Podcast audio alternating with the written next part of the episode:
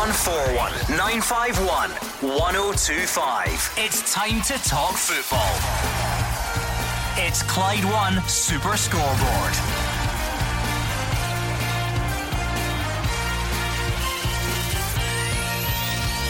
Good evening and welcome to tonight's Clyde One Super Scoreboard. Celtic only need a point to get through in Europe after seeing off Rosenborg last night. A brave performance from 10 man Rangers means their fate is still in their own hands. And now for the small matter of a cracking league fixture card and a League Cup final this weekend as well. I'm Gordon Duncan. Joining me tonight is Derek Johnson and the returning Hugh Keevins. On Sunday at 2. Rangers will move above Celtic and go to the top of the league table after beating Hearts at Tynecastle. On Sunday at 5, Celtic will accept the seventh successive trophy of the Brendan Rodgers era after beating Aberdeen in the Betfred Cup final at Hampden. The clock will then start to tick down towards a tempestuous, tumultuous, titanic Old Firm game at the end of the month. The cream has risen to the top, the field has thinned out, the rest are falling by the wayside the game belongs to Glasgow. well seen, he's been away. He's that, he's gone in early on the predictions. He doesn't usually open the show with his predictions. It's four minutes past six. Uh, it's great to have we, him back. We should all go and visit Brighton, I think, for a week. Yeah. What do you think? he's clearly in good spirits still. But Derek, one thing is for sure. Uh, what a Friday! We've got some cracking. Oh. European action to look back on yeah. and some wonderful domestic stuff to look ahead to as well. Yeah, even tonight, your cracking game on in the Championship, Dundee United against the Ayr. What a game that's going to turn out to be. Robbie Neilson done really, really well. I think they've only lost one game since he's arrived there. And of course, you've got Jimmy Nicholl back at uh, St Mirren helping out there. Well done to him. And of course, tomorrow, three really cracking games as well with St Mirren against Hamilton. All important games. Killie against Hibs and Livy against Motherwell. Come on then, let's hear from you. 0141 951 1025. Let's start by looking back on last night. So, what did you make of either game? Celtic going over to Norway and doing the business. That means they only need a point at home next time out to guarantee their progression. As for Rangers, it was a draw on the night. 10 men for them, of course, after Daniel Candeias was sent off. But they know, very simple. Beat Vienna in the next game and they go through as well. 0141 951 1025. What did you make of it? And what do you make of your team's chances of progressing? Brendan Rodgers says they'll go all out against Salzburg in the final game after the 1 0 win last night. Scott Sinclair got the goal in Trondheim. Rodgers says it sets up a special night at Celtic Park pleased with both the, the result, but even more the, the performance. I think that to come under pressure, knowing that we really had to win, uh, to give ourselves a, a, big opportunity in the last game, to, to play to that that level technically, and that was a good insight into the game for me in terms of the team and the, the calmness and the confidence uh, and how they all connected. You know when they were pressing the game and and then their ability technically and showed their talent when they had the ball to to, to create opportunities and control the game. So it was, um, yeah, it was it was very very good. We just wanted to to have an opportunity after this evening to uh, to have it in our hands, and and thankfully that's the way it's worked out. You can only look after your your own result, of course, but the other the other game's result obviously uh, helps us. So um, now we'll go into the last game. Uh, like always, we go in to win the game. It's very hard to just play for a point or a draw. You go, we're playing against a good side, but we want to go and, and win the game and, and use the whole Celtic Park experience and the atmosphere to to push us over the line. So, uh, but tonight it's it's a great great performance and, and takes us lovely now into the into the weekend.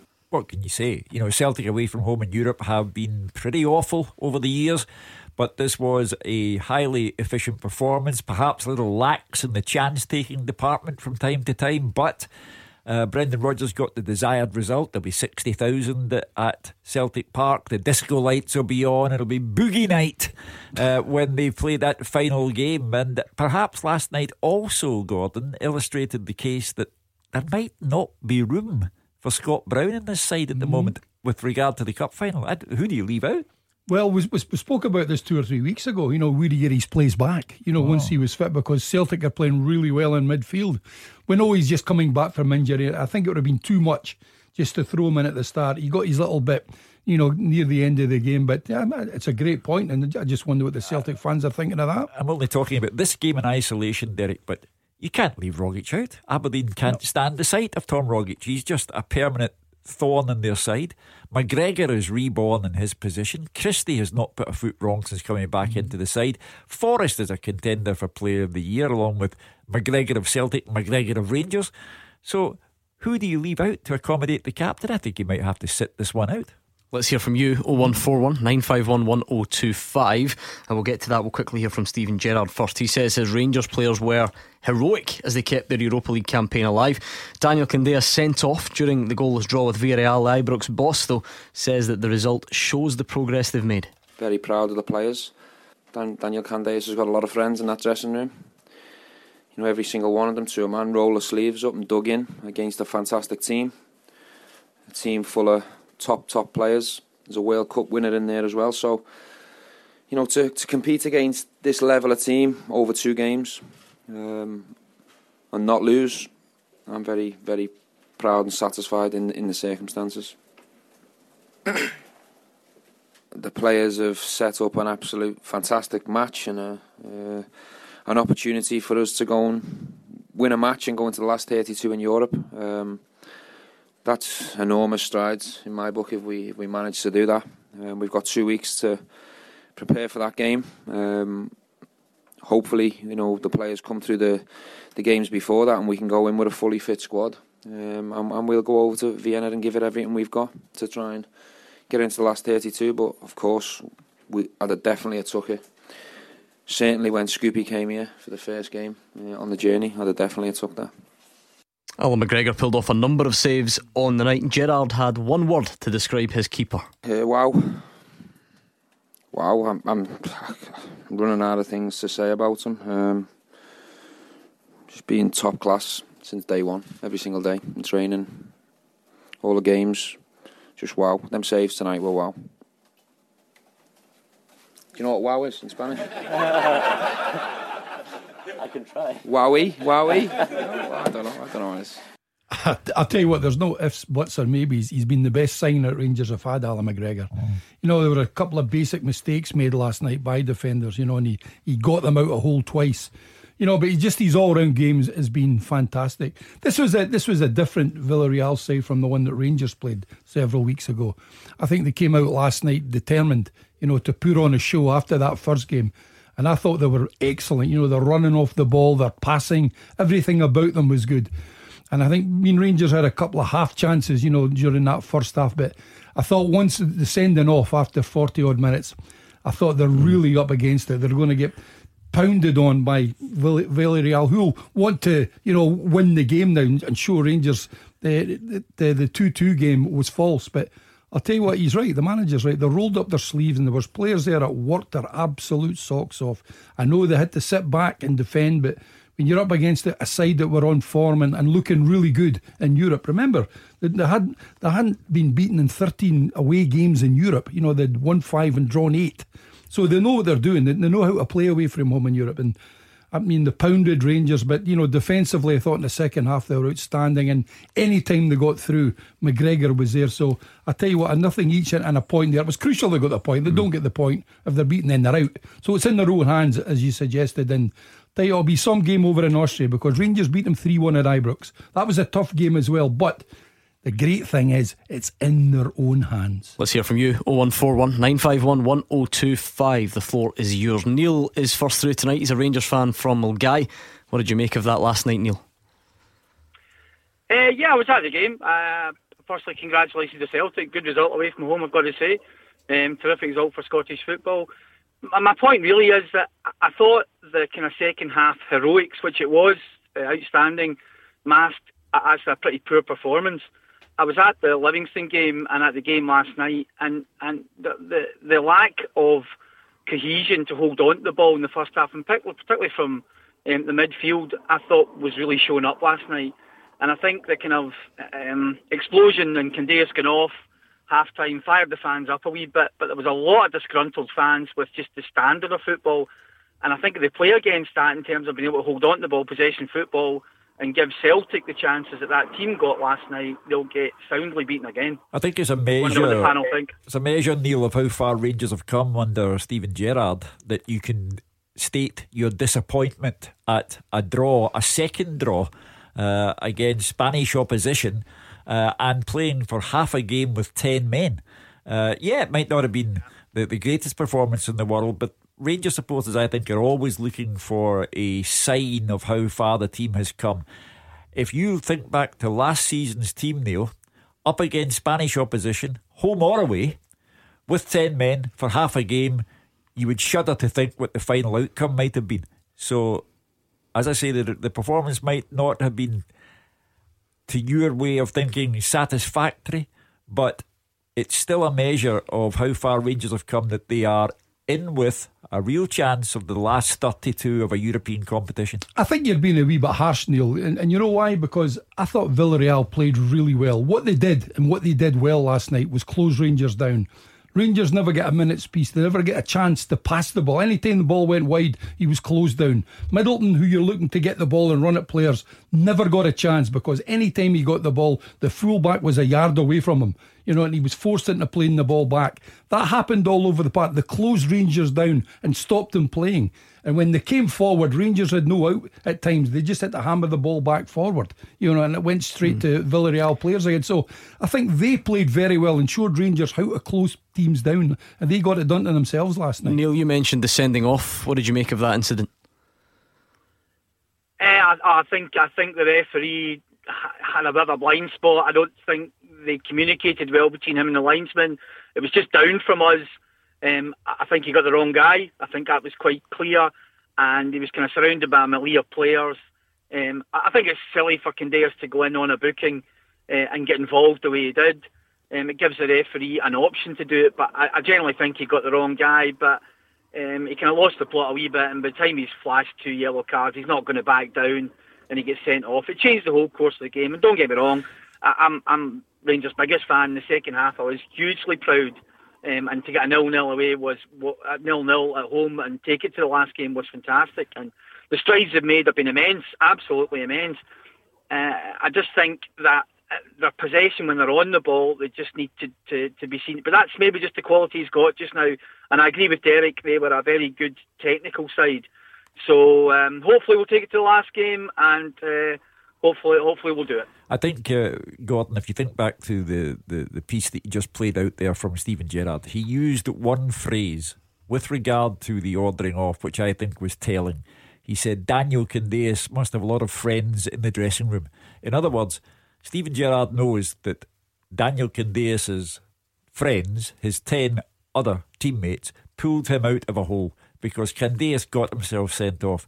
For me, he has to calm down the whole St Mirren business uh, we can go into if anyone cares to, but he has to calm down. And he let himself down last night because I think I think he stamped on one of the uh, Villarreal players as well. So Steven Gerrard, by saying he must have a lot of friends in the dressing room, I think admits that Candeias deserved to be sent off. I mean, I, I, don't think he did deserve to get sent off. I mean, it, for me, Morelos was the one that made the challenge. Mm.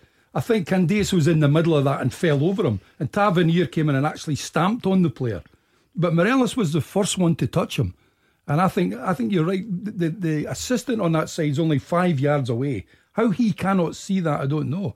I don't think Candeias touched him until the, the yeah, I mean, challenge there, came in. No, there, there is footage of Candeias. He certainly lands with his studs on the leg. I don't know if that's a stamp. Only Daniel uh-huh. Candeias knows if, if that's a stamp or not. He certainly does land on, on the opposition player's leg with his studs it's, it's back to the age old one that we have when we debate decisions here, Hugh. This becomes a lot easier if you know specifically why the referee yeah, made yeah. the decision but or what he saw. This is this is my personal interpretation. I think when the manager says he must have a lot of friends, he means by that that ten Rangers players pulled Daniel mm. Candeias out of a hole. Yeah, when he got sent off, then you had to because he, whether he, he, thought it was a sending off or not doesn't matter. He's sent off, so there's only ten men mm. there, and he's absolutely right because there were players there that worked their absolute socks off.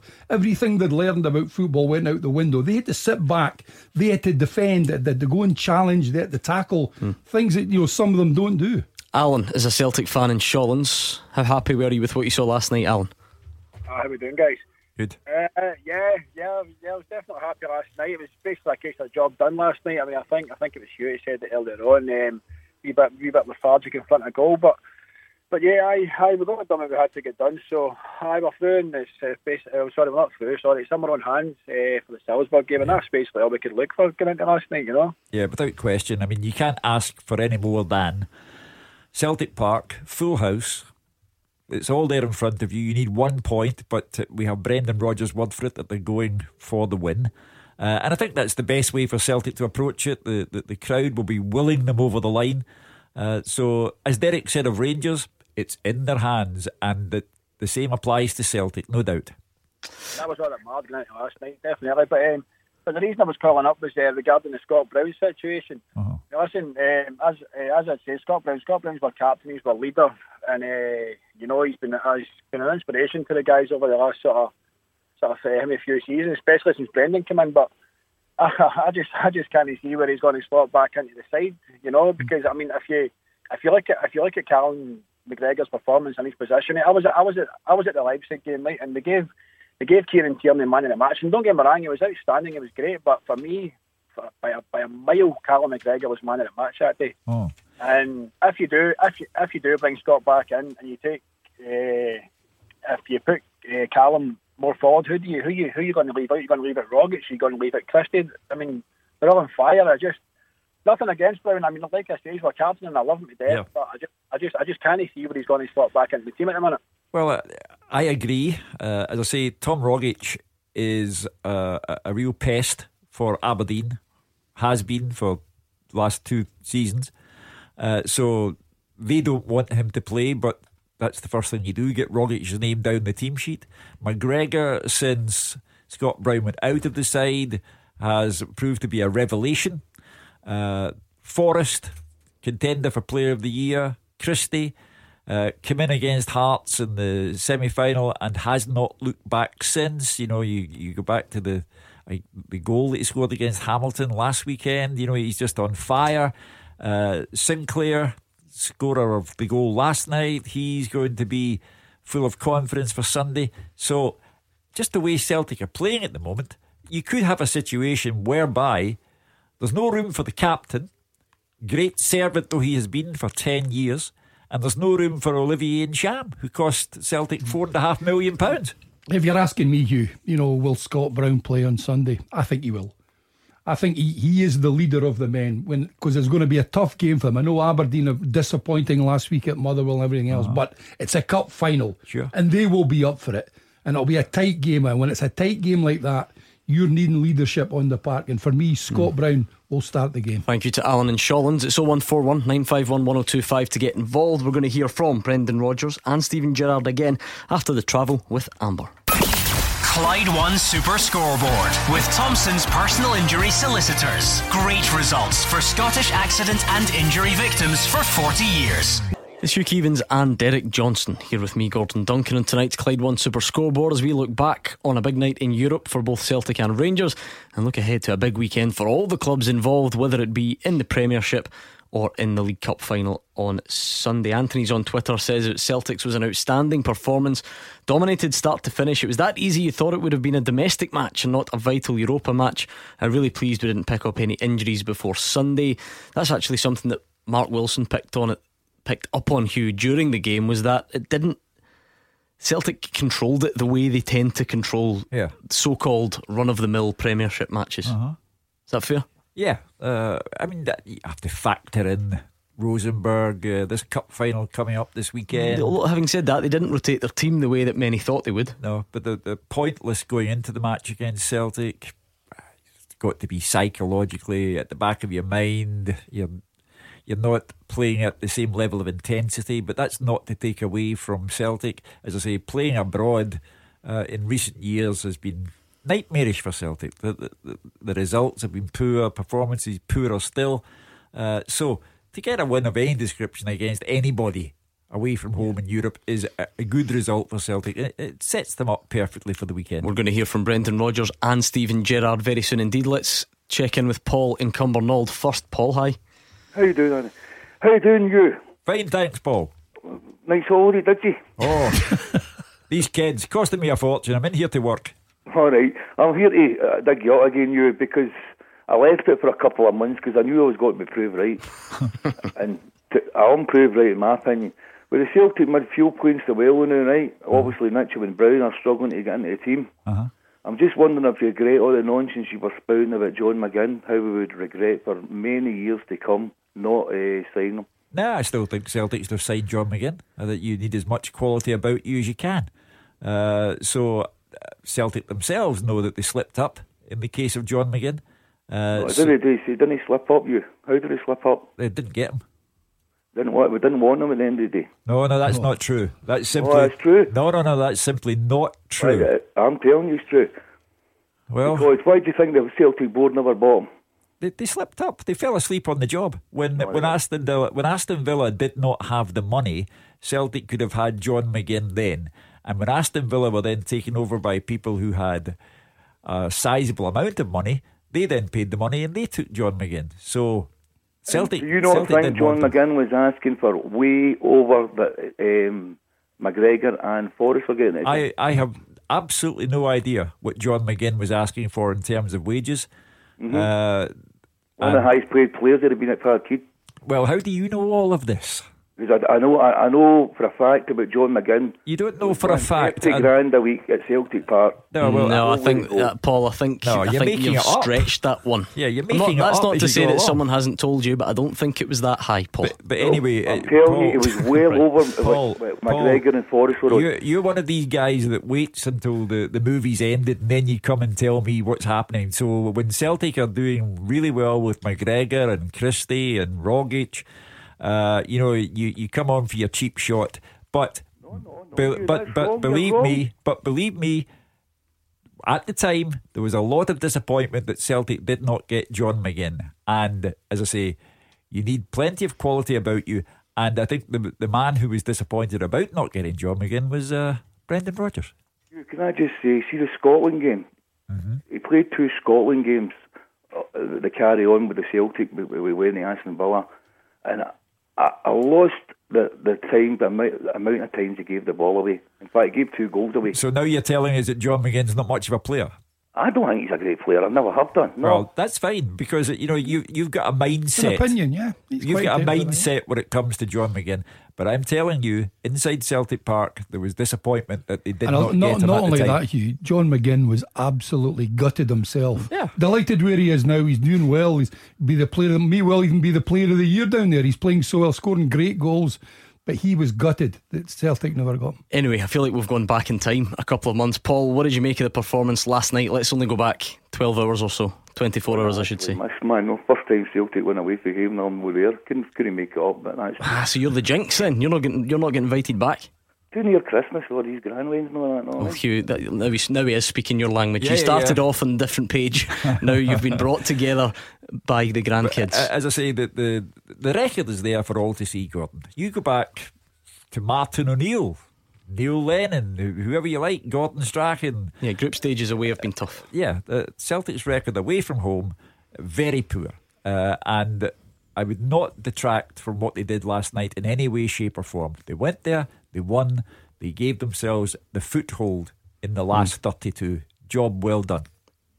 It's a game that you know we love playing at Hampden. The pitch suits us. It's a nice big pitch. The level of our game, we couldn't be going into the game in a in a, in a better way. I would say over the course of even the, the couple of years when we've gone into the, the you know the first League Cup final, I would say this is the best level of performance. Probably because we've been together a bit longer, and uh, and the players have gained confidence having won trophies. So so yeah, we go into it. We'll prepare for a tough game, of course, but our aim is to win. Yeah, but, but like I say, they're, they're accustomed to it. You know, every game is a big game for, for Celtic, and of course this was a, a big game for us tonight. But we just recover well, and I think it's always important. We, we know we, we want to win every game we play, so it's my job always to to to try and relax the mind and make sure that we're focusing on our performance. Really, so uh, so it'll be the same same idea for the weekend. Um, we'll get right into the League Cup final a bit later on, Hugh. We're going to hear from the Aberdeen camp as well, but it is a it's a quick turnaround. Celtic took the the unusual decision. A lot of the European teams tend to do this. Celtic Rangers don't often, but they stayed in Norway last night so Yeah. as to get you know a, a bit more of a normal sleep pattern, loosen off there in the morning, and then come back today at a more civilised hour um, and try and help those preparations for Sunday. It, it shows you Brendan Rodgers' desire. If he wins on Sunday, it's his seventh consecutive trophy as Celtic manager. And the preparation shows Brendan Rodgers' desire to do the job properly, uh, to get the players a, a proper night's sleep, uh, loose training today, back home, as you say, at a civilised hour, uh, ready to go to work. I, I, I give you page 147 of Sir Alex Ferguson's book. Complacency is a disease. Yeah. And the one thing that Brendan Rodgers will guard against on Sunday is complacency, a subconscious feeling that it's too easy for Celtic. Aberdeen have had a shocking result last weekend. Celtic are in terrific form. Everyone's on fire. But Brendan Rodgers wants to focus minds and the complacency, he will not have it anywhere near. The, the only bonus, I think, you know, for Aberdeen is they've, they've been well rested. You know, they, they haven't been playing a lot of midweek games. Mm. The old firm have all done it. Celtic have been doing it. You know, and that might come into it. May, you may well have to make one or two changes because, you know, the, there were a couple of little niggles there last night at Celtic. And, you know, there may well be a wee bit of tiredness, but Aberdeen can't complain about that. I mean, Aberdeen will be fit, they'll be rearing mm. to go, they'll be well up for it. Whether they're good enough, we'll find out on Sunday. Is it actually page 147, or did yeah. you just throw that in for no, dramatic no, no, effect? No. Are you not thinking of darts? No. Snooker. If I remember this correctly. It, well done. It, you got them mixed up. It's always at my bedside. And if I remember right, correctly, okay. it's page 147. Someone can go and look that up and uh, tell him if he's wrong. Billy's a Rangers fan from Kilmarnock. Happy with the point last night, Billy? Yep, aye. The way things went with the sending off and things, yeah, yeah. I was happy with it. Uh-huh. You Hugh mentioned it earlier, Billy, in terms of a sign of where Rangers are. I mean, yes, I, I accept Villarreal or not, perhaps the team they were, and they're not performing particularly well domestically. But if we'd offered you two two points, if we'd offered you two points against Villarreal in those two games at the start of June, you would have bitten the hand off, wouldn't you? Definitely, definitely. But my, what my point is, is when you suggested that Daniel Candeias stamped on the player, mm. I think he as he watched it. Yeah, you... I was at the game, and I first, as soon as I went home, that was the first thing I done. Was looked at the recording, and it's never a yellow card in its life. He actually fell over the guy. He yeah. did land on his leg. Yeah, I'm Hugh. I'm wondering if you could explain no that. They lift it to stamp on him, because he does. He certainly lands on the player, but that, that doesn't mean it's a stamp, yeah. does it? Well, you can stamp on somebody by accident. Right. Okay. So you don't think he deliberately did? Got him stamp it down, shoot. He stamp on somebody deliberately. As if he was trying to out the road of. He couldn't do much because the three players were all around him and he was on the ground. Well, anyway, I go back to Steven Gerrard and yeah, but again, that's you. You're that's just you interpreting his words. Let's look a bit more at the incident itself because still pictures in these instances always worry me. We always do this, you know. yes, there is a picture of Daniel Candeias' studs right on the Villarreal player's leg, but and I'm not saying that that simply cannot possibly prove that it was a stamp. A still picture can't prove that. No, and I'm not attempting to uh, suggest that it does prove anything. I'm just saying I think Candeias has a problem with his temperament. Uh, but to dwell on this incident is to detract from what Rangers did with 10 men. And uh, I repeat, a year ago, if a 10 man Rangers side had played for half a game against Spanish opposition, the chances are they would have lost by three or four goals. Yeah. Uh, this is a measure. Surely if the referee thought it was a stamp, he wouldn't give him a yellow card. It'd been a straight red. Yeah. You don't get a yellow card for a stamp. Well, again, you know, you get on on about this incident and, and ignoring the, the game as a whole. I mean, the, the yeah, 10 it was a big moment in the game. Well, the, the 10 who played. You might have won it with 11 men. Well, we could argue that all night. You know, we'll never know. Exactly. We'll never know. Uh, I am making the point that people are critical. The first Rangers supporter on tonight, Neil, was critical of Rangers' performance, and he said there were many inside the stadium who were critical of the performance. But I think, from a more positive perspective, to get a draw with 10 men yeah. uh, for as long as the Rangers had 10 men, I think you have to give credit where it's due. I think also, Hugh, I, I don't think he's got to control his temperament. He's, he's, the quietest player I've ever seen in my life. You know, you get a, second yellow card for blown kisses. You know, I don't know what, that, what temperament that is. And last night, you know, you, you, can argue whether he stamped him. I don't think he did. Morelos was the one that hit the player first and put him down. And you know he's tried to get out the road and, and he's landed on the ankle. But I don't think it's a temperament thing. You, he's just unfortunate. He's in the wrong place at the wrong time. Would Morelos have been booked because he would have then missed the next game as well? Well, he? It more than likely, yeah. I mean, if if, if the linesman, if his assistant has seen it and said, "Look, this is what happened," and and uh, he's, he's thought that he's he's stamped on him, but he, what he hasn't done is Morelos was the one that got there first out the three and brought the player down. Uh, Billy, what did you make of Allan McGregor's performance last night? Absolutely top drawer. Top drawer performance for Allan McGregor.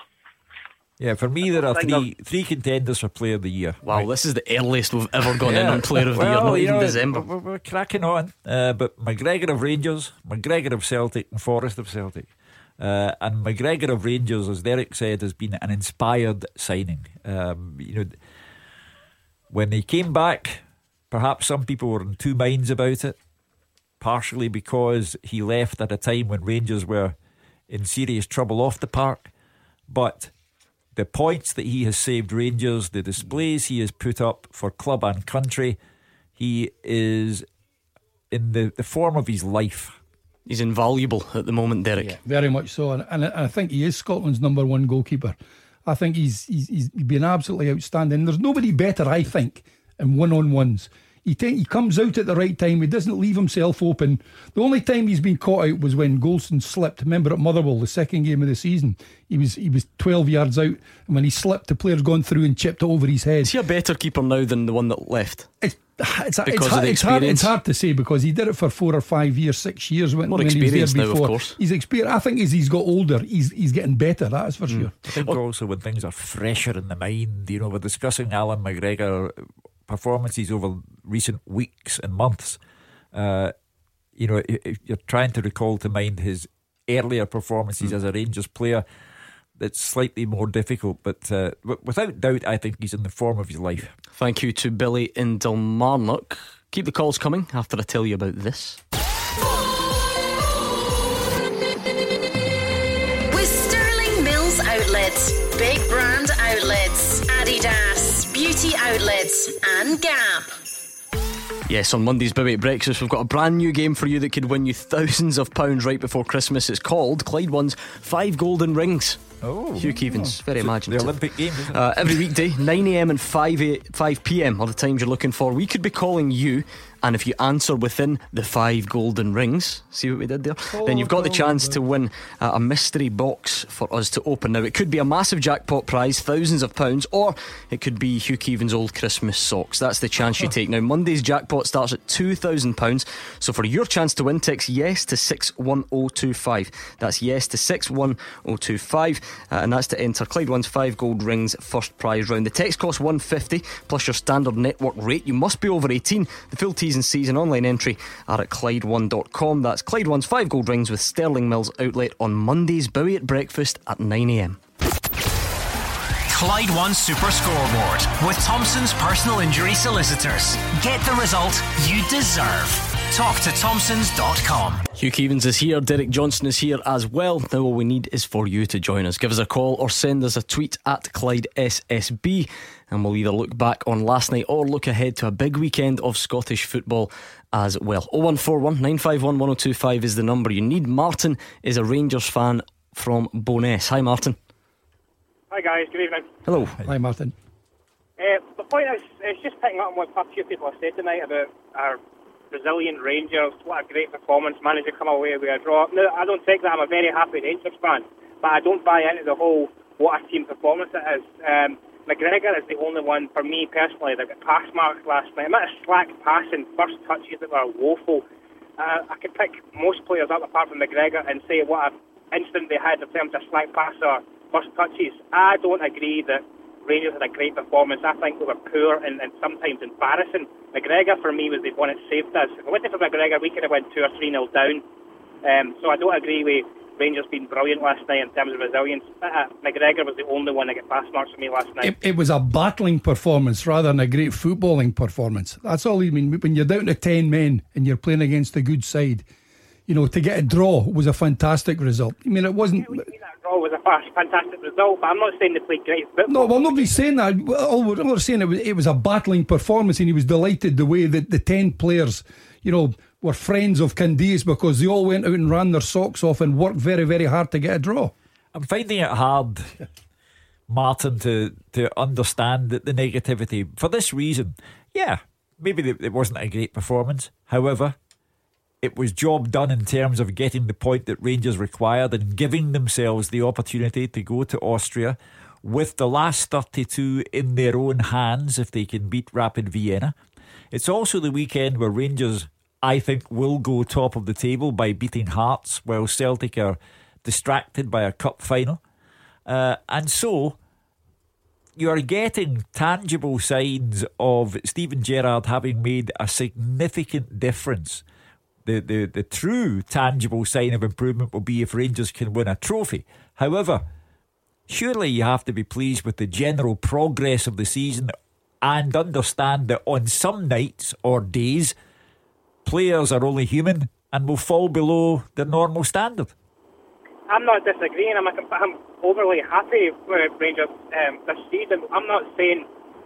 I'm trying. I'm not trying not to be as negative as I can. All I'm saying is, on some occasions, yes, players are humans. They've all made mistakes. But what I'm saying is, apart from Allan McGregor, every single player I would think on the park made a few mistakes each. Never mind Coulibaly, uh, Flanagan. I mean, even the substitutes. I mean, I'm not. I'm trying not to be negative as I can. I love Rangers, and I'm thinking they're doing great.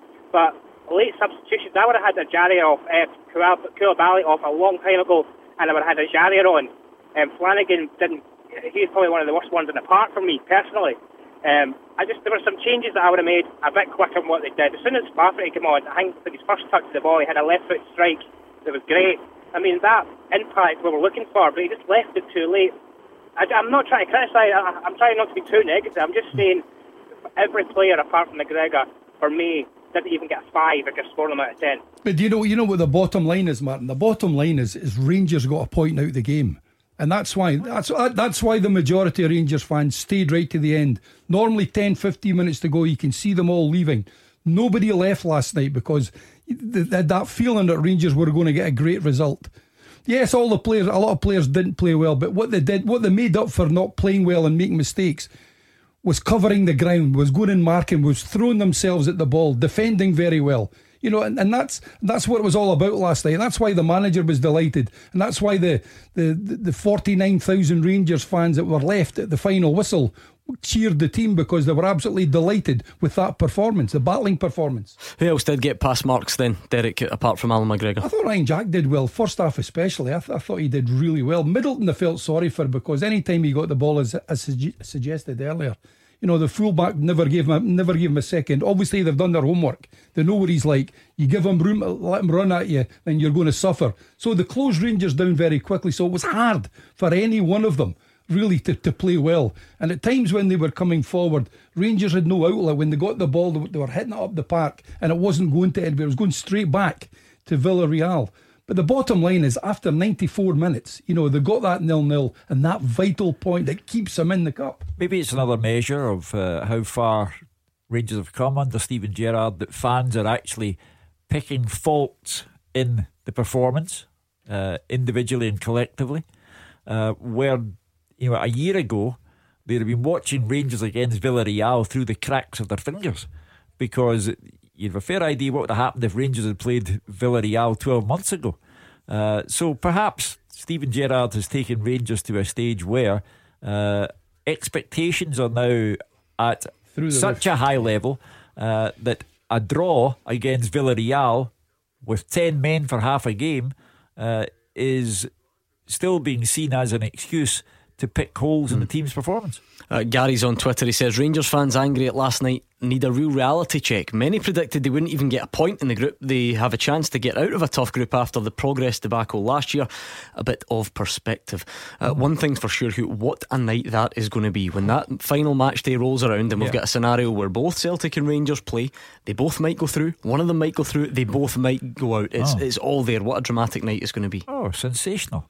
Uh, and again, for the profile of our game, to have both clubs in the last 32 of the Europa League would be terrific. Uh, you know, I watched the TV highlights programme last night and it started with Celtic and Rangers. And that's because of the Rodgers yeah. Gerrard factor. Uh, so, you know, they are upping the profile of the Scottish game, and it would be very good for us. I know Celtic supporters don't want to see Rangers in the last 32. Rangers supporters don't want to see Celtic in the last 32. We'll have to live with that. That's just rivalry, that's tribalism. But for the good of the game, it would be terrific to see both of you, them there. You know, the interesting thing, you with, with the Rangers league, you've got Villarreal, Austria Vienna, and Spartak any two from that four can go through. Yeah. Yeah, Any yeah. two, depending on how the results go. Michael's and Robroyston. Hi, Michael. Hi guys, thanks very much for taking my call. What's a problem? What's your Um, point? I would just, I would just like to pick up on uh, what you said to a caller earlier on regarding John McGinn. Um, I uh, know for a fact that John McGinn uh, was offered the same terms that he was on. At, he's now on at Aston Villa, and uh, he turned it down. Um, and uh, I know that's coming from Celtic Park and from what was reported by Brendan Rodgers at the time as well. Um, and I know Brendan Rodgers is very disappointed not to get John McGinn, but uh, personally, I think it's. Uh, uh, I don't think he would get into the Celtic side as it is just now because they are all on fire. Um, and um, another point uh, that I would like to stick up for you on was the second booking for Candeias last night. The, the linesman could have taken that as a, a stamp, but not intentional, but still meriting a booking, and that's why he got the second yellow. I'm just Um, to, just to go back to your not have been intentional, but it's still reckless. Just to go back to your why it was a second yellow. to go back to your first point, Michael, about John McGinn. I'm, I'm just fascinated by people who know for a fact what John McGinn was going to get. You know, I mean, obviously you would never name your sources, but uh, and I'm not asking you to, but I- I'm just intrigued that people seem to know for a fact about John McGinn and his wages and his discussions. For me, the only people who would know that information would be Peter Lawwell, um, Brendan Rodgers, John McGinn, and John McGinn's representative. So I don't see any of those four people divulging figures. One thing that we, because we don't have long, we've got about 30 seconds left of this segment, Hugh. Clearly, where this is all coming from is all of a sudden Celtic are overrun with midfielders who are all performing very well indeed. And Yeah. this is why we've got this discussion about whether Brown plays or Ntcham. And we know that Rogic comes back into the team last night. You've got Christie in the form of his life and McGregor and so on. Yeah. When John McGinn's transfer to Celtic fell through and he signed for Aston Villa, it was at that point that Brendan Rodgers went public on his disappointment at the way the transfer window uh, had panned out for Celtic. And, uh, you know, there were suggestions that Dermot Desmond, the principal shareholder, had told Brendan Rodgers and Peter Lawwell, uh, don't let this happen again. And that's why there are promises that are being made about the January transfer window and Celtic's activity there. So at the time, it was a source of disappointment. And I still think we didn't know at that particular time how Christie and McGregor and Rogic were all going to come to the fore and it was going to be mm. great for Celtic. But at the time, not getting John McGinn was a disappointment to Brendan Rodgers. Beat the Pundit. With goals in the Scottish Sun, the SPFL and EPL latest every Monday, Wednesday, and Saturday. Time for Beat the Pundit, and remember, as we've been doing all week, just for getting on, you win yourself a pair of tickets to a Legends of Scottish Football event with Danny McGrain, Davy Hay, and Frank McAvenny at the Concert Hall on the 7th of January. That'll be a great night if you want to go along, or you can give the tickets to someone for Christmas. So 0141 951 1025, that's the number you need, and you need it now because you only have until the news at 7 o'clock if you want to take on Hugh Keevins or Derek Johnson at Beat the Pundit. Clyde One Super Scoreboard with Thompson's personal injury solicitors. A team that gets results every week. Talk to Thompsons.com. Hugh Keevins and Derek Johnson here with me, Gordon Duncan, and tonight's Clyde One Super Scoreboard. We've been looking back on last night. Let's look ahead to the weekend as well. Some unbelievable fixtures in the league this weekend, and of course, the small matter of a League Cup final Celtic taking on Aberdeen at Hampden. 0141 951 1025 is the number you need. Aberdeen fans, we've not heard much from you this week, so now is the chance to come on here and put your case forward. 0141 951 1025. Beat the Pundit. With goals in the Scottish Sun, the SPFL and EPL latest every Monday, Wednesday, and Saturday.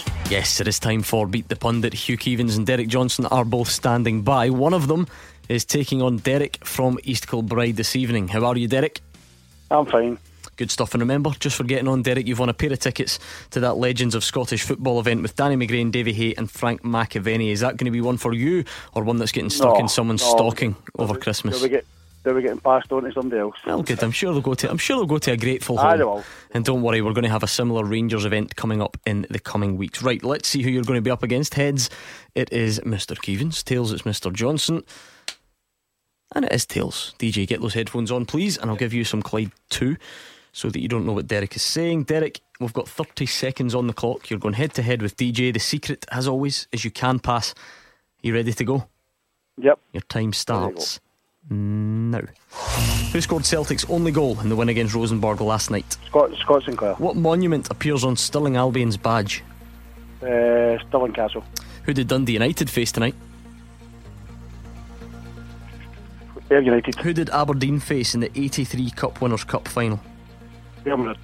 How many points do Rangers have in their Europa League group? Six. Who was relegated to the Lowland League from Scottish League 2 in 2016? East Stirling.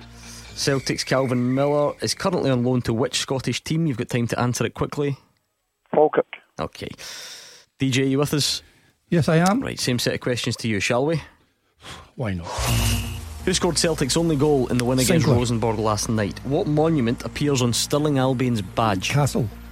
Who did Dundee United face tonight? Alloa.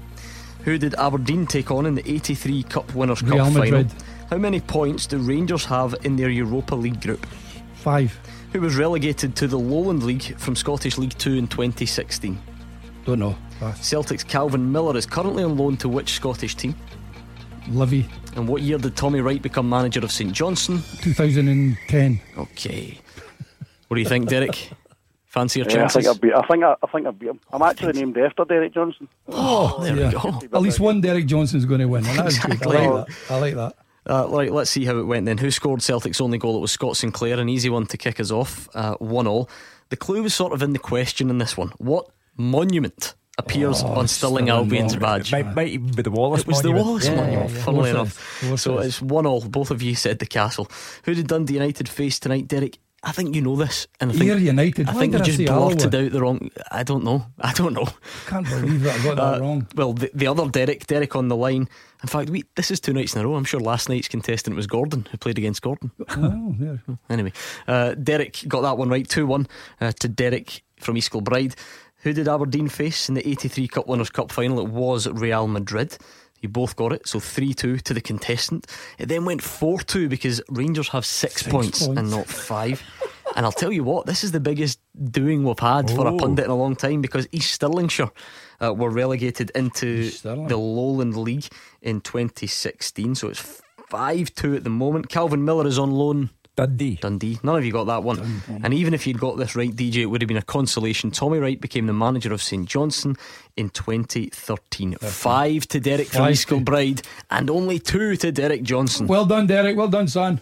Cheers, DJ. Top man. Good Top man. The sign ball is on its way and those tickets as well. You never know. You might have a change of heart and you'll go along on Monday, the 7th of I January. I don't think so. No, no, I can't oh. see it somehow. Legends of Scottish football event Danny McGrain, David Hay, and Frank McAvenny at the concert hall on the 7th of January. We've been giving the tickets away all week. If you weren't fortunate enough, make sure you, you snap up a pair and maybe a- an ideal Christmas gift. And we will have a similar Rangers prize very soon indeed.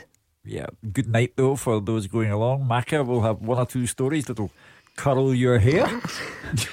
Yeah, I think we'll leave that one there. Yes. It's only 10 past 7. I think we probably should. And of course, you were out and about today, Hugh Keevins. I mean, I was with you, but you were out and about uh, as we got our own gritter Yes. named after us, Super Derek Johnson. snowboard. Super snowboard. Well Yeah, done. So there, there's one for you. If you're out and about in the bad weather, keep an eye out for Super Snowboard. If Hugh Keevins is driving it, we've got a real No, problem. they- they- phone in. Because phone he's the not got a license. Exactly. Rose? They, they let me they let me sit in the driver's seat. No. But the man said to me, Don't touch anything.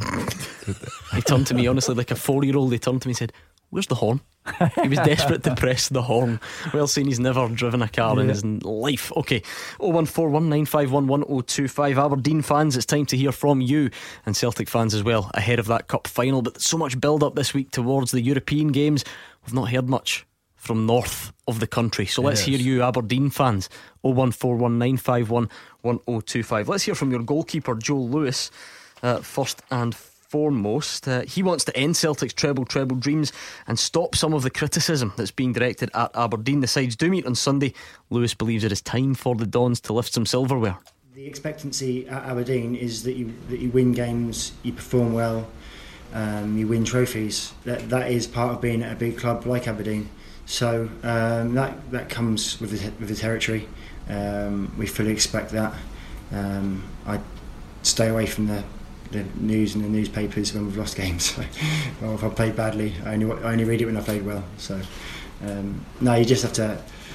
Like I say, it's part and parcel of being a professional footballer, and you need to be um, strong enough to, to cope with that. And and everyone in that change room is, is strong enough to cope with any criticism they get. We'll have a game plan when we go there, um, and uh, we'll you know it's down to the lads who, who, the, the eleven that get selected to to go and execute that as best they can. Um, uh, we'll talk more in depth about that, how, how we do that, how we're gonna gonna nullify their threats and, and expose their weaknesses um, as best we can. Mine and the team's desire to win a trophy is is massive. You know, a few of the lads still in the squad who who, uh, who won it last time, um, but there's a there's a, a large part of, a, of, the, of the dressing room who hasn't hasn't tasted that, and, and me having been here two and a half years coming up, um, you know, I'm desperate for that sort of success. I know the way you operate, Hugh Keevins. Yes. There's just no, there's you're not giving Aberdeen a chance on Sunday. You know, Joe Lewis there spoke of expectancy. Expectancy is a two-way street. Of course, Aberdeen have uh, a proud tradition that they want to uphold, and uh, you know the, this League Cup, now known as the Betfred Cup, uh, you know is a trophy that they have won in recent years, and they want to do so again. But put yourself in the shoes of a Celtic player in terms of expectancy. Their fans are desperate for a treble treble, and that can only be achieved if you start off by beating Aberdeen in the cup final. Uh, so you know, there's expectancy on both sides and then some. For me, I just think Celtic would need to have an off day for Aberdeen to win this. And I do have to own up to the existence of off days. Rangers an off night, according to their fans last night, but still got a job done.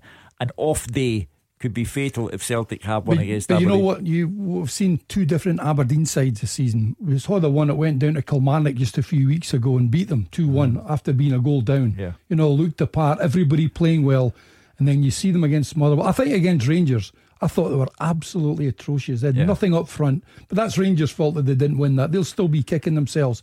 But Aberdeen won it. They're through to a final. They'll mm. battle away. But for me, I agree with you. There is only one win. There's more chance of you driving that gritter than there is Aberdeen winning that. Right, come on. Brian's on the line. Brian's an Aberdeen fan. Defend your team, Brian. These two are writing them off.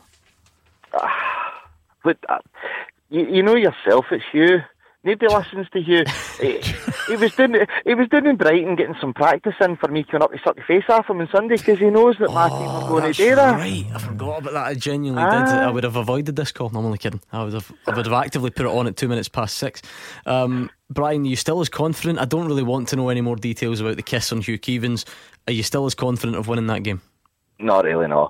but but at least he's honest. Yeah. Anything can happen. You're uh, right. You're right. Uh, exactly. They could, they could still have an absolute off day on Sunday. I, I, I, if Aberdeen are going to win it, it's going to be the way they won it against Rangers, yeah. where they literally squeak it with a, a, a lucky goal. Or, you know, having said that, you know yeah. Aberdeen haven't lost a goal in this competition this season. You know, so fair play to them. Uh, they do like a good mugging. They, they mugged Steven Gerrard on his first day as Rangers manager when they got a belated equaliser at Pittodrie. They mugged Hibs, who had uh, in the Betfred Cup had played them off the park, but they got it to penalties and Aberdeen then won on penalties. They mugged Rangers at Hampden in the semi final uh, by Brian's own admission. You know, they played poorly and then up popped Lewis Ferguson uh, with a terrific goal. So, you know, that's something that Celtic would have to be aware of that Aberdeen can often look completely out of it.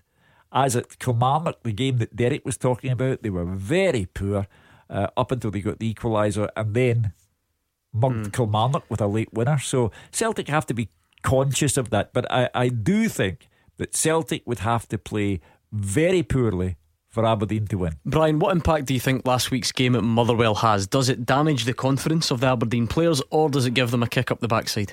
I, I don't know so much because I mean you look at Aberdeen over the course of the season they've they've had a few games where they've kind of played really bad and they've lost a few as well and they've managed to still somehow keep themselves in the cup and sort of in the league contention although um, that that seems to be dropping off again. Um, I, I just think they'll sit in for pretty much the whole game. They'll park the bus, if you like, and try and catch Celtic on the break, try and wear them down. I mean, the thing is, um, Hugh, the, the, the record Aberdeen had just gone into that Motherwell game. That's what will will really annoy uh, Derek McInnes because they were on absolutely brilliant form. They had won uh-huh. four in a row, which is, is good, but that included a win against Rangers, Aberdeen, and Hibs. Uh, yeah. Uh, Rangers, Kilmarnock, and Hibs, I should say. Uh-huh. I was taken aback when I heard the result last Saturday. Uh, and I, I, mean no disrespect to Motherwell, but that's a, a, a pretty big margin of victory. Uh, I know you're not very good with technology. Did you, did you have to wait for the Sunday newspapers to no, find no, out that no, result, having been in Brighton? Or they, they have a, a, wireless in Brighton as well. right, okay, good. So I the old crowd round it. Is yeah, yeah, one yeah, wireless yeah. there? Uh, Mrs. Dale's diary had just finished, and then on came the results. I'm just laughing. I have no idea what that is. I just thought I would laugh anyway. But uh, you know, as I say, Brendan Rodgers won't let Celtic suffer from complacency. However, sometimes human nature just takes over and you have a bad day. Celtic would need to have a bad day. And if Brian's right, even then, that still wouldn't guarantee Aberdeen winning no, it, Hugh, because even on a bad day, you can still win it. If Brian's right, and Aberdeen what might guarantee it though, I'll tell you right now, I've got a cold sore. So if Brendan Rodgers is listening, he wants Shug to get a cold sore on Sunday. Get your team to throw the yeah, game. Brian's fascination with kissing you is he's, really uh, going. It's, it's, getting worrying. It's now. going. It's going yeah. through the roof. Yeah. Listen, that's that's each to their but own. But I, I, go back to the treble treble. uh, Celtic supporters are desperate for this treble treble. Uh, it it dies if Aberdeen win mm. the cup on Sunday. So that is the pressure on the shoulders of the Celtic players. Uh, but for me, looking at it logically, even I, even I couldn't tip Aberdeen under these circumstances. Celtic Celtic are playing exceptionally well and have players who are in terrific form. Mm. I repeat, they would need to have a real bad day to lose this cup final. Scotty's got a question for you. He says, Do the guys agree about Scott Bain playing in the final? I think Celtic should start with the same 11 as last night. Now, the big issue has been, uh, you know, Scott Brown, yeah. perhaps Olivier Ntcham, guys like that. But yeah, that's one from earlier in the week. Scott Bain will play. Yeah. Do you agree with that? I, no, I don't. Um, and I think that any manager in any competition at all times is obliged to play his strongest yeah, team. Absolutely. And Celtic's strongest option in goal is Craig Gordon. So no, I I I, I have heard Mark Wilson and everyone else go on about goalkeepers have to be guaranteed uh, so much game time, otherwise they won't join. I don't accept that. No. Scott Scott Bain would have walked from Edinburgh to sign for Celtic, uh, and I do think that in principle, in a cup final, you have to play your strongest side, and Celtic's best goalkeeper is Craig Gordon. I don't necessarily disagree, but I will just for the fun of it. What hmm. about the fact that Scott Bain has got them there? Does he not at least deserve the chance to follow it through? Well, do we assume that Scott Bain and I'm, this this sounds as if I, you know you're criticising Scott Bain. I am not. I, I think he showed tremendous bravery to play. Uh, against Rangers in his debut for Celtic when uh, injury prevented others from playing. Uh, so it's nothing against Scott Bain. I just think that you cannot say that Scott Bain got them there. The team got them there. And I, I mean, well, exactly. He's part of that team. Yeah. He clearly helped, and therefore deserves to stay there. No, but th- there appears to be this concept of the cup goalie. I don't think there should be such a thing as the cup goalie. I think you should play your strongest 11 mm-hmm. as you perceive it to be. And if Brendan Rodgers was asked, what is your strongest 11? The first word they would say is Gordon. How do you prepare Scott Bain for the day when Craig Gordon either leaves or is unable to play if you're unwilling to give him a shot in big games? Well, because Scott Bain's a professional and Scott Bain will be prepared himself for a day when Craig Gordon is not there. Uh, he will automatically take on the mantle and try to prove that he is uh, worthy of the number one spot. I am only talking about The principle, Okay. the principle It's- of a it's- cup goalie. It's the same thing, Hugh. As I said at the top of the programme, I think Scott Brown will play. I think he will bring back his skipper. Who does he drop then from that I think? Ryan Christie, unfortunately. Wow, really? I think he's And again, been- I don't disagree. I just think, it he's- would be. I think he's it been would be great. big, don't though, get me wrong. it? Yeah. I, don't get me wrong. But I think if he brings the captain back, I think then Ryan Christie's got to say, "Well, what have I got to do in a, to get in a cup final? I've played well." You know, Mm. Yeah. say, listen, it might not happen. They No, might no, play, but we listen, don't know. it- But that's just my opinion. It is the Celtic supporters' great advantage that I don't pick their team. However, Can you hear that rejoicing all across the land? However, uh, it's purely my um, observation on things that I don't think you could possibly leave out Ryan Christie at the moment, and I don't think you should have such a thing as a cup goalie. Cash for Kids Mission Christmas in partnership with Wholesale Domestic Bathrooms Hillington, caring about children in Glasgow and the West. Now, we don't agree on much on this show, but I think what we can agree on is that Christmas should be a time for bringing together all the family and friends and having a really good experience. Unfortunately, for thousands of children across Glasgow and the West, nothing special about it at all, just another day. We want to change that. And you can help. With your donations this year alone, we've managed to fund over 950 sports sessions to keep children healthy and active. And we do want to make Christmas Day a bit different for these kids as well. Let's hear from Naz, who works at Crookston Community. Crookston, easy for me to say, community group. That's a, a food share organisation, Hugh, which combats food poverty in Glasgow in the West. And she's been telling us how great the need is in 2018. The children actually drew a poster saying thank you for giving us food and helping mummy so we can eat. For a three year old child to actually write that, to say thank you for her basic need of just food, it shouldn't be happening, but unfortunately it is. That's the harsh reality of it. And if you want to help, you can. Text the word Clyde to 70808 and that will donate £5. That's Clyde to 70808 uh, to support Clyde One's Cash for Kids with wholesale domestic bathrooms. Hillington, I've got the full time teaser next. Clyde One Super Scoreboard with Thompson's personal injury solicitors. A team that gets results every week. Talk to Thompsons.com. Time for Hugh Keevins and Derek Johnstone to tackle tonight's full time teaser. We always get the question up and running about this time in the show, and we give the guys until the end of the show to come up with the answers. The catch is you send the questions to us. So if you've got a good one, fire it over to fulltime at Clyde1.com. That's fulltime at Clyde1.com. That's exactly what Russell in Newmilns did just today, actually. Uh-huh. Name the last 12 goal scorers in the League Cup final. Quite simple. Name the last 12 goal scorers in the Scottish League Cup final. I'll give you a clue. It goes Where from it? it goes from 2012 up to, to 2017. Rogic, Yes. McGregor, Nope. Forrest. Yes. Quite tough. Is that winners or is that just No, no, just Players name that just it. name the last 12 goal scorers in the League Cup final. So it goes back to 2012. I didn't need to tell you that bit, but I thought it would make it a bit easier. Adam Rooney. Mm, nope.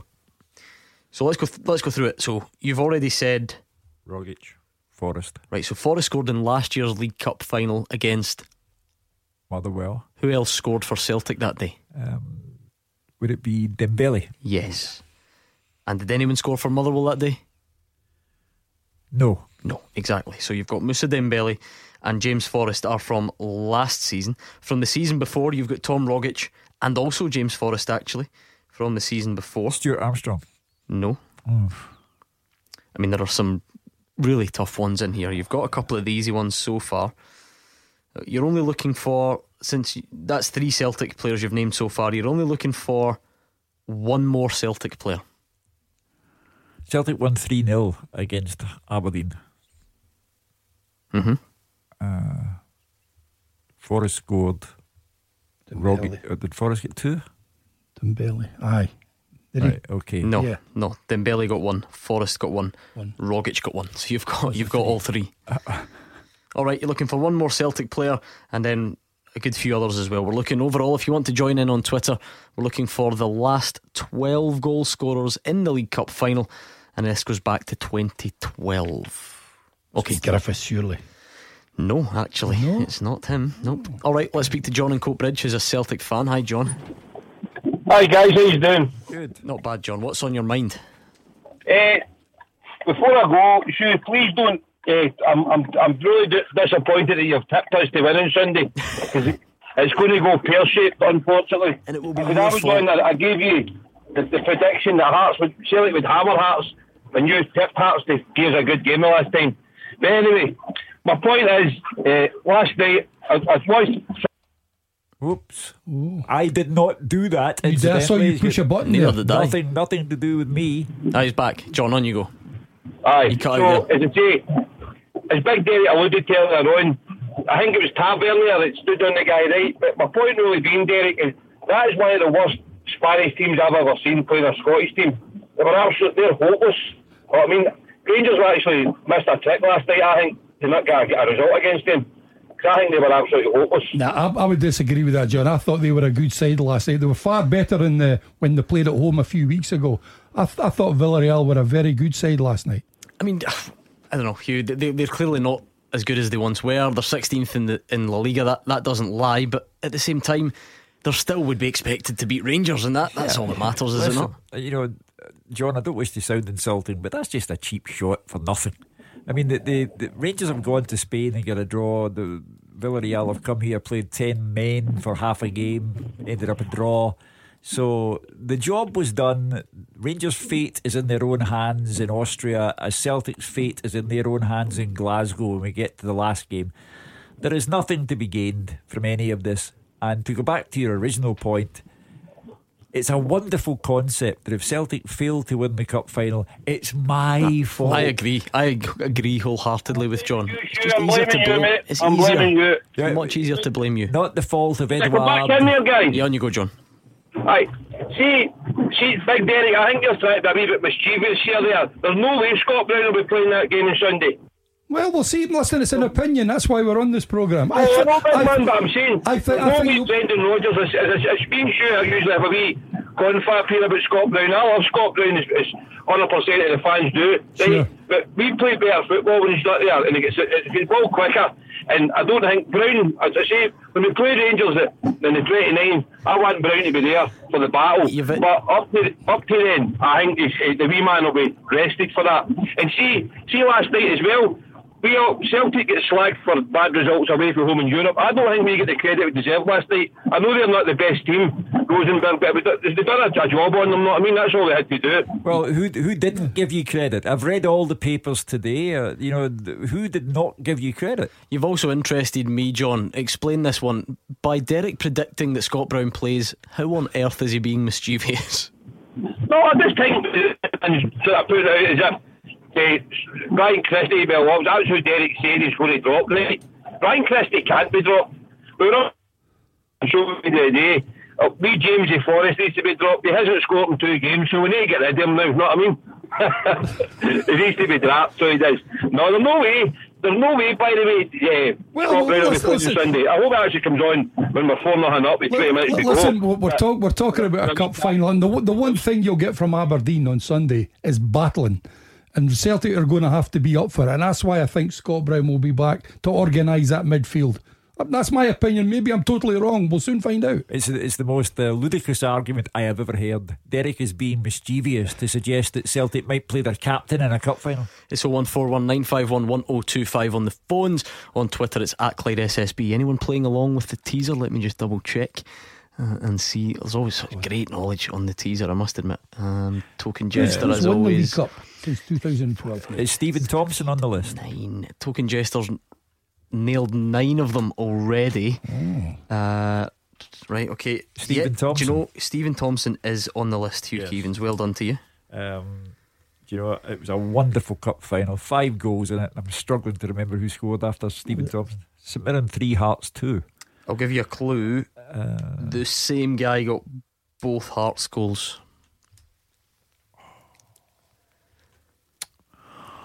Okay, I'll give you some more thinking time. We're going to uh, look ahead to that game coming up at Tynecastle on Sunday as well. Let's look at some of Saturday's fixtures and hear a bit from Motherwell boss Stephen Robinson. Uh, he insists he's got no issue with uh, the referee Craig Thomson. Motherwell boss is, of course, facing an SFA disciplinary charge. Now, Craig Thomson has sent off six Motherwell players in the last year and a bit. Carl McHugh, the latest at Ibrox. That's the reason, of course, Stephen Robinson's in hot water. He's been speaking to our senior sports reporter Alison Conroy about that and a mounting injury list as well. I think it's just a pure coincidence. I really do. I have no problem with Craig in any shape or form. Um, you know, it's a difficult, difficult job. We said it hundreds of times, um, and I just think it's a pure coincidence. It's uh, there's no malice, there's no motive, there's nothing. There's nothing. People people like to make stories up. I don't believe that in any shape or form. I've been unfortunate with some of the decisions, but it's certainly not a, a personal thing against Motherwell. That I'm very, very sure of. You're not having much luck at the moment with injuries, with Chris Cadden out now as well you know, we don't get normal injuries. You know, we don't get any kind of muscle injuries. Touch wood. Um, Chris Cadden with a, a patella tendon injury when no one was near him.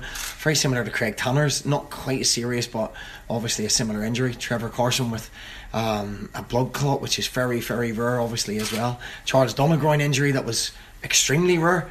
Um, you know, so we've we've had a, a, few problems, but you deal with it and you move on. You know, we've won three out of four games. We put the, novelty of the Rangers result behind us, and you know we look to build on that. It's a tricky trip this weekend to Livingston. They, they don't really like losing at home, do they? No, it's a it's a tough place to go to, tough surface to play on. Um, but again, we'll we'll go and we'll be positive. We've beat them there already this season, and we'll go. We're we're in decent run of form, and you know we go with a lot of confidence. How do you deal with the pitch when so much is, is made of the fact that it is not a great surface? Um, I don't. I think you just try not put too many excuses into play. Footballers don't need too many excuses. You know, it'll never be their fault. They'll, they'll, try and find something. So I don't give them that excuse. You know, we've trained in AstroTurf all week. We've trained indoors when the weather was poor in AstroTurf. So now it'll be. You know, it's eleven v eleven. You know, so who deals with it? You've got to deal with these situations. Obviously, we'd all prefer if they weren't in the league, but they are. So you just have to get on with it. Fascinating fixture that one at the Tony oh. Macaroni Arena, Hugh. There was a time when Motherwell and Livingston, not so long ago, were miles apart in the league. Yeah. They've been brought closer and closer together due to contrasting form. Um, and yeah, they meet there at a place where Motherwell have actually won in the League Cup this season. Yeah. Uh, to go back to um, Stephen's point about injuries, I can never recall a season when, I mean, Trevor Carson, deep vein thrombosis, for mm. heaven's sake. You know, he's himself admitting he might not play again. Uh, Chris Cadden, four months. Uh, you know, you look at Berra, Ikpeazu, and Souttar at Hearts, all long, long term injuries. Eboue Kouassi and Daniel Arzani at Celtic. Se- season over. Alex Dorrans yeah, as well. Astonishing. And it's it's very unfortunate for Motherwell because, you know, they're not out of the woods. They know they'll be a bottom six club, and the, the, you know you, you can't allow people to get. To be fair to that, you you know with injuries, but as Stephen Robinson said, they have won three of their last four games. Yeah, you know, which is credit to his players. You know, they're able to still go out and win even without the the top players on their side. And that's where you learn a bit about that seven-one hammering at Ibrox, don't you? Because oh. when you get a result like that, there are two ways of looking at it. You can say, well, do you know what? We only lost three points, the same yeah. as we lost any other week. Where it becomes a problem is if you're beaten so badly that it kills your confidence and, and, and things start to go wrong and feed into the, the, the, games which follow. But if you're going to bounce back with a 3 0 home win against Aberdeen, yeah. then that, uh, that's, that's the way to react. There's no doubt that will sustain them. In spite of the sad news about uh, Chris Cadden and Trevor Carson, there's no doubt that will sustain them uh, against Livy. And Livy, from the terrific start they made to the season, wobbly, a wee bit wobbly. Yeah, yeah. The, yeah. The, there's a game of snakes and ladders going on there. Hmm. Uh, they're up but, they, but they're looking for a game to get back as well, Hugh. That's yeah. why that'll be a cracking game tomorrow. Kenny the Jambo's on the line. Kenny, we're talking about injuries. Does Christophe Berra come back into the Hearts team to play Rangers? Uh, could I, Gordon, could I, could I firstly give a big massive shout out to Martin Holmes of Dunbeth Boys Club and the McDade family for the Kieran McDade Foundation for all the stuff they're doing uh, for raising awareness to heart attacks and supplying defibrillators and uh, like say Airdrie and Coatbridge and to sports complexes in North Lanarkshire. Yep. Well done, yeah. Well said, yeah, Kenny. Happy yeah, with that. Absolutely. What about Christophe Berra then? Is he back? Is he back in? Is that a risk, or would you throw him straight back in? Well, he, he played. He played a game the yep. other night actually, and I think I think it would but I think he's got the time on his hands with the game being Sunday. But I think uh, it would give Hearts a massive lift uh, having Berra back. You know what I mean? I think it would help them. I think it was Lin- was it Linlithgow Rose they played the other yeah, night, and, yeah. and Christophe Berra played Hugh. But it's different playing uh, at a junior side, yeah. you know, a kickabout like that. What do you think? I, I think Sunday. I think Craig Levein will take the gamble and play him. You do um, because you know Hearts are on the rebound from a very poor result from their perspective. The season is played a cruel trick on Hearts. You know, they got to the top of the league, but at the same time, top player after top player dropped out because of injury. I think that Craig Levein will gamble because of the the qualities, the combative qualities that Christophe Berra has.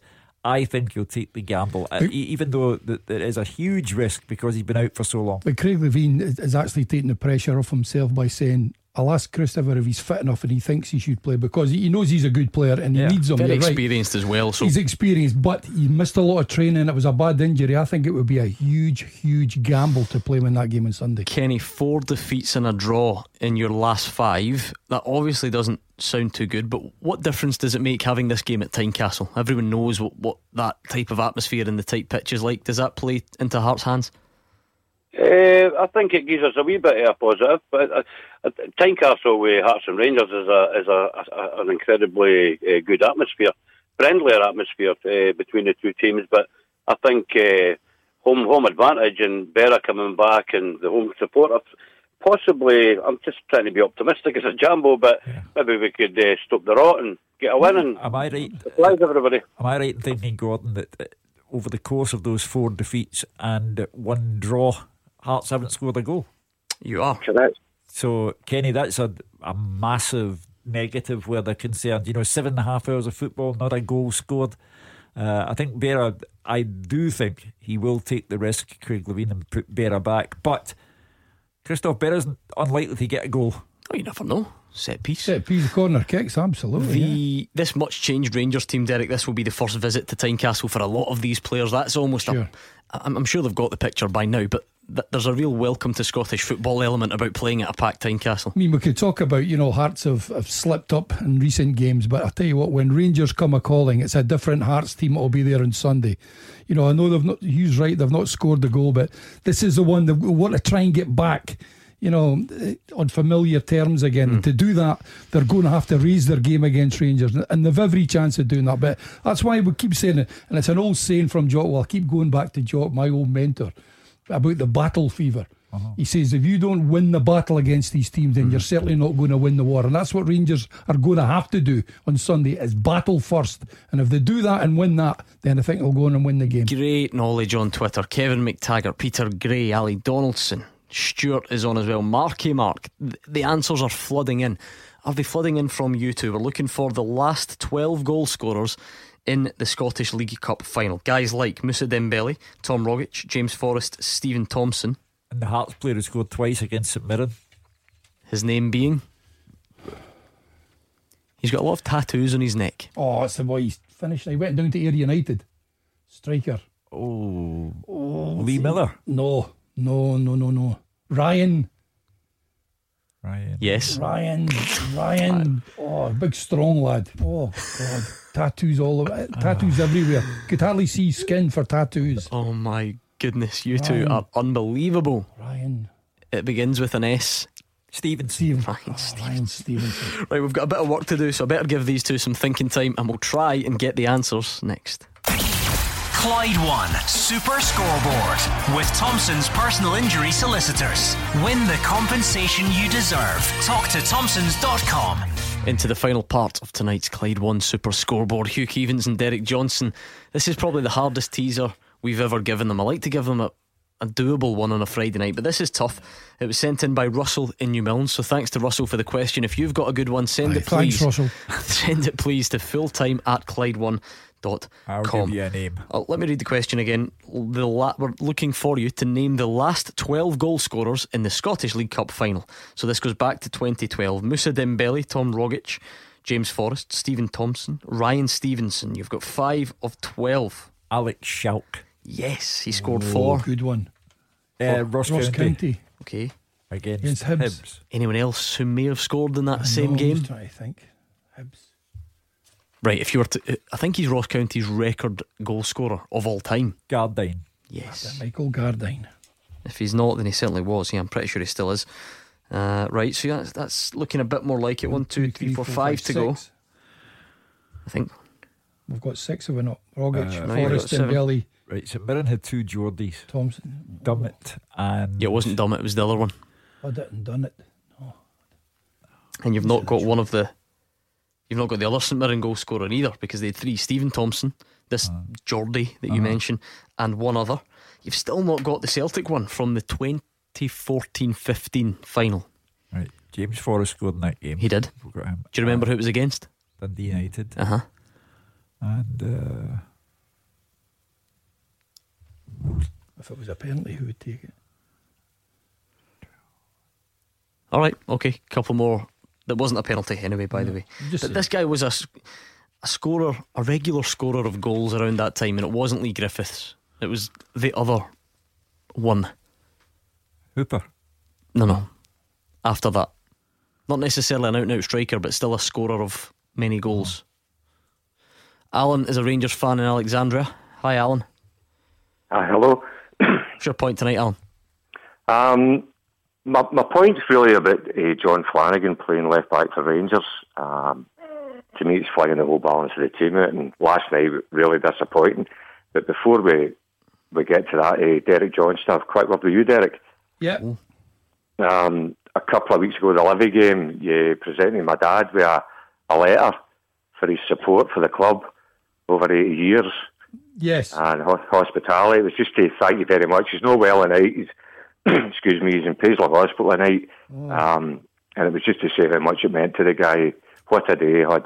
Fantastic. I was Great nice. to hear that. Listen, I hope he gets out of there quickly anyway. Give my regards.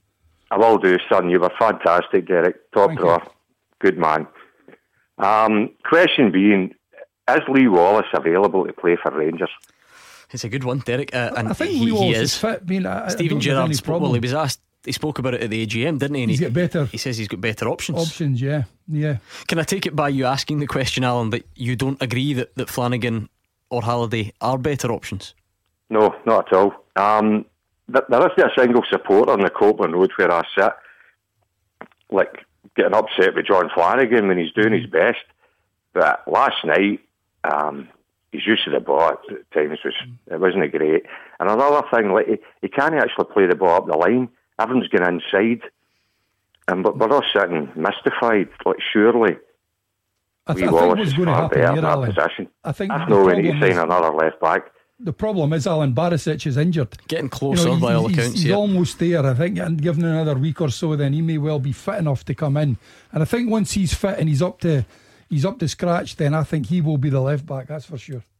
Will be Derek, but do you not think we should be signing another left back then? Oh, I think I mean they've got enough left back. I mean they're, they're injured just now. I mean he's he's he's the one that's going to be. He's a young Yeah, man. I, I suppose what Alan's saying though is that he, he sees that as one, but he, he doesn't think any of the backup No, is, is. I think is Andy suitable. Halliday has done well actually when he's played at left back. I've never, I've never seen him well. play at left back done well. before, but I think I think than he's useful. Better than Flanagan. Well, I think Flanagan's an experienced player as well. Played a lot of big games for Liverpool down there and everything else. I think he's still trying to find his feet. Hmm. And I, I, I don't think we need to find a, sign a left back. I think the biggest thing that Rangers have to do is sign another striker. Okay. I think that is his I backup rather if than the- a left back. If the manager stands up or sits down, as it was at the AGM, in front of a Ranger supporting shareholders and says, to be honest, Lee Wallace for me is not a, a, first pick. Uh, I think I've got better options.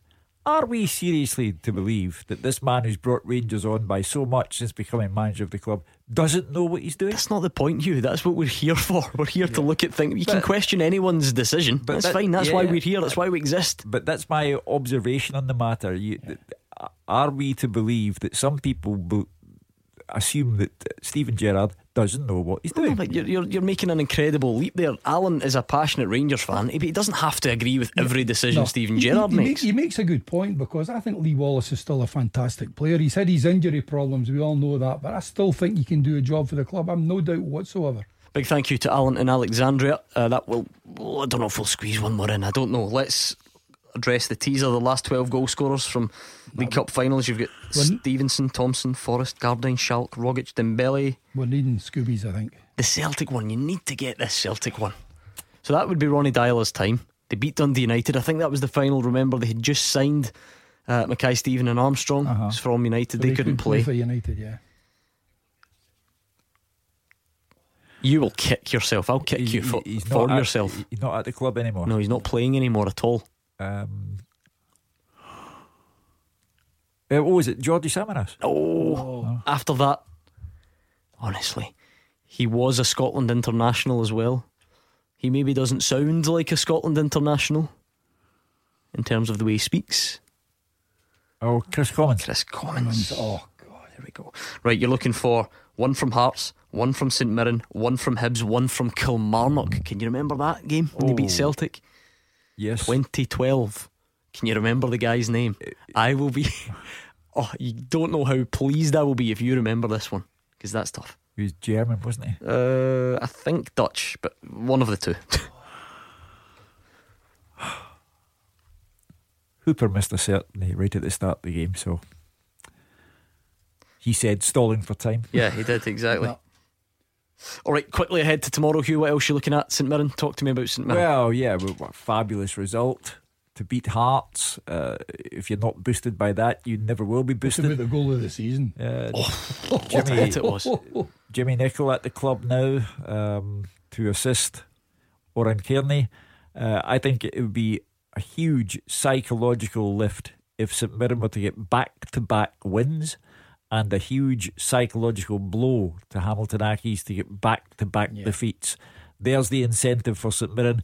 I believe they're capable of it tomorrow. I mean, the Killie Hibs one. I should have told you that Lawrence Shankland obviously has put Hib, uh, Ayr one up against Dundee United. Wow. Um, all of a sudden, Hibs are in a really poor run, Hugh, Yeah. especially by their own And, uh, standards. Neil Lennon today quoted as saying he thinks they have plateaued. Now, you know, I couldn't have been more complimentary where Hibs are concerned at the start of the season. I said they were the, the one team Edinburgh Festival. Uh, they were a joy to watch. They were scoring goals. They, they were electric going forward. It's all gone. It's evaporated.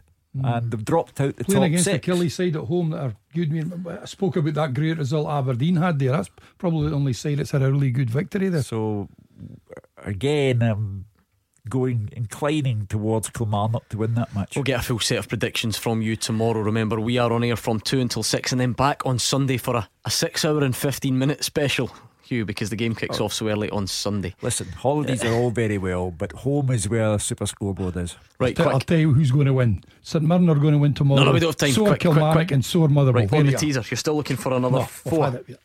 Right, okay. The Hibs one, big defender, then went to Ross County. Who he scored against in this final, of course. No? No. Initials. Fontaine? Yes, Oh, Hugh well done. Well done. Okay, Margot. you're looking for one St Mirren, one Hearts, one Kilmarnock. It's the Geordie boy. Yep. Um, Give us these initials. C N. Holland. He's going to run through. First Charlie. name. I'll give you his first name. Conor. Oh, you're looking at me blankly. Conor Newton. No, Let's move on. wouldn't have bothered. Right, what about the what about the St Mirren one? Then, and funnily enough, this is the second one like this. He scored against Hearts. He went on to play for Hearts a bit later on. Now you're testing me. I think he's Portuguese. Oh. It was Goncalves, remember Goncalves, him? Isma, yeah, yeah. they called him. And what about that Kilmarnock one? Come on, let's finish the show on a high. Hugh, he is Belgian. Belgian, you said he was Dutch. Oh, did I? Oh, that's what Oh, sorry. Yeah, that must have. I said, and I Did said it? he was German. He's he's Did I say Dutch? he's multinational. Oh, I meant Belgian. He's definitely Belgian. Belgian. Um, his initials are DVT. I know you spoke about that earlier on, but his initials are DVT. Van. Mm-hmm. Quick. David Van. Dieter Van Tornhouts. Thank you to Oh, Hugh Keevins and. Derek Wow, Johnstone. no We're back tomorrow at 2 o'clock. GBX Fridays up next.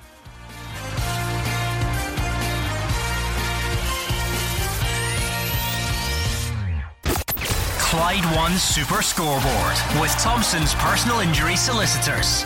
Compensation. They know the score. Talk to Thompsons.com.